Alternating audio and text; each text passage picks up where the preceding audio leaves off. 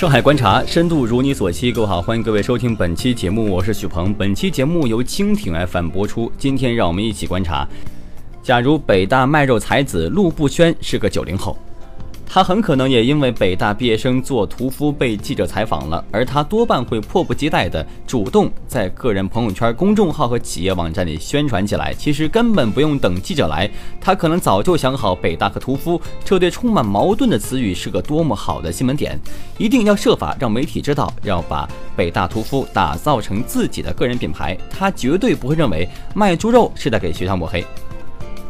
北大卖肉才子陆步轩十三年来始终没有淡出人们的视线，近期又有媒体对他进行专访。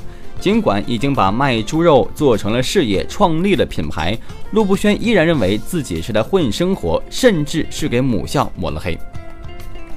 陆步轩是六零后，内心的价值取向刻有深深的时代烙印。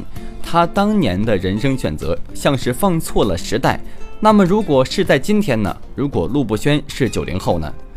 如果他是九零后，他的故事还会成为风靡全国的新闻吗？多半不会。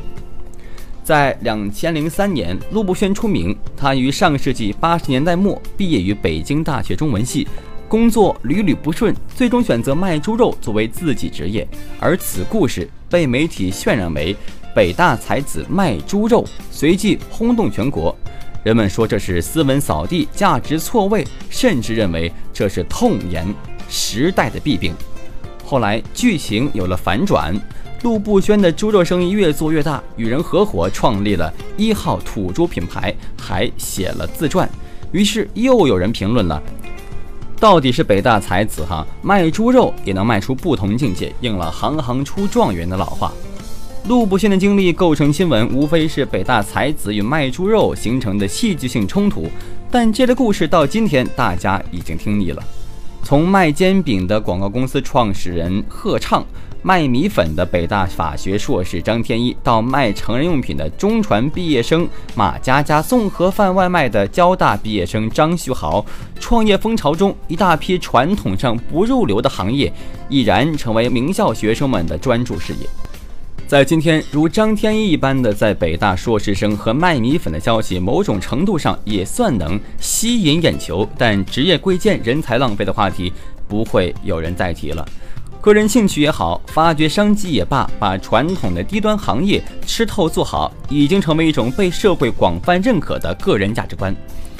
如果是一名九零后，陆步轩练摊儿卖肉，将不再有六零后的压力。他完全可以自信地喊出“把猪肉做成一种精神”之类的口号，可以尝试改造家畜业的产业链，可以更明确地推出面向不同人群的产品线。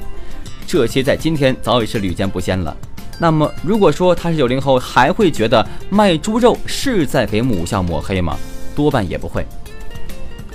六零后的陆步轩有一种典型的时代精神，既是传统的，又是理想的。在他的年代里。大学还是高高在上的象牙塔般存在，中文系的状元们第一志愿，何况是北大这样的圣地了？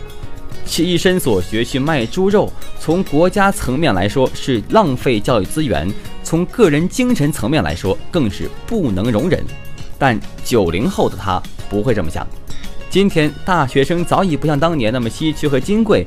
再看许多大学生大一大二刷绩点，大三大四忙学习忙生活，读书二字意味恐怕与六零后的陆步轩那个时代不太一样。九零后的故事，如果说被媒体挖掘，更多关注的不是北大学生该不该卖猪肉，而是一个没有半点实习经验的毛头小子究竟多么了解猪肉行业，他能够改变这个行业吗？又或者，他只是年轻人不切实际的胡乱选择。舆论设置也会变得截然不同。信奉君子不弃的古老价值观的年轻人已经不多了。在这个崇尚实干的很多时候，商业估值几乎可以代表个人的价值。九零后陆步轩放下身段去卖猪肉，心里更多的会是自豪而非愧疚，甚至他根本不会觉得这是放下身段。那么同时，他如果是九零后的话，事情很可能会走向另外一个极端。张天一始终没有放弃把北大硕士生作为自己的招牌，其他出身名校的创业者也十分懂得要强调自己的身份，充分利用学校名气和校友的力量。同时，六零后的陆步轩能把卖猪肉做成事业，也没有少沾北大的光。但在这方面，至于他一开始是懵懂的、被动的，想必把母校当成招牌，内心深处也经历了几番挣扎。但九零后啊，绝不会有如此的挣扎。他很可能也因为北大毕业生做屠夫被记者采访了，而他多半会迫不及待的主动在个人朋友圈、公众号和企业网站上宣传起来。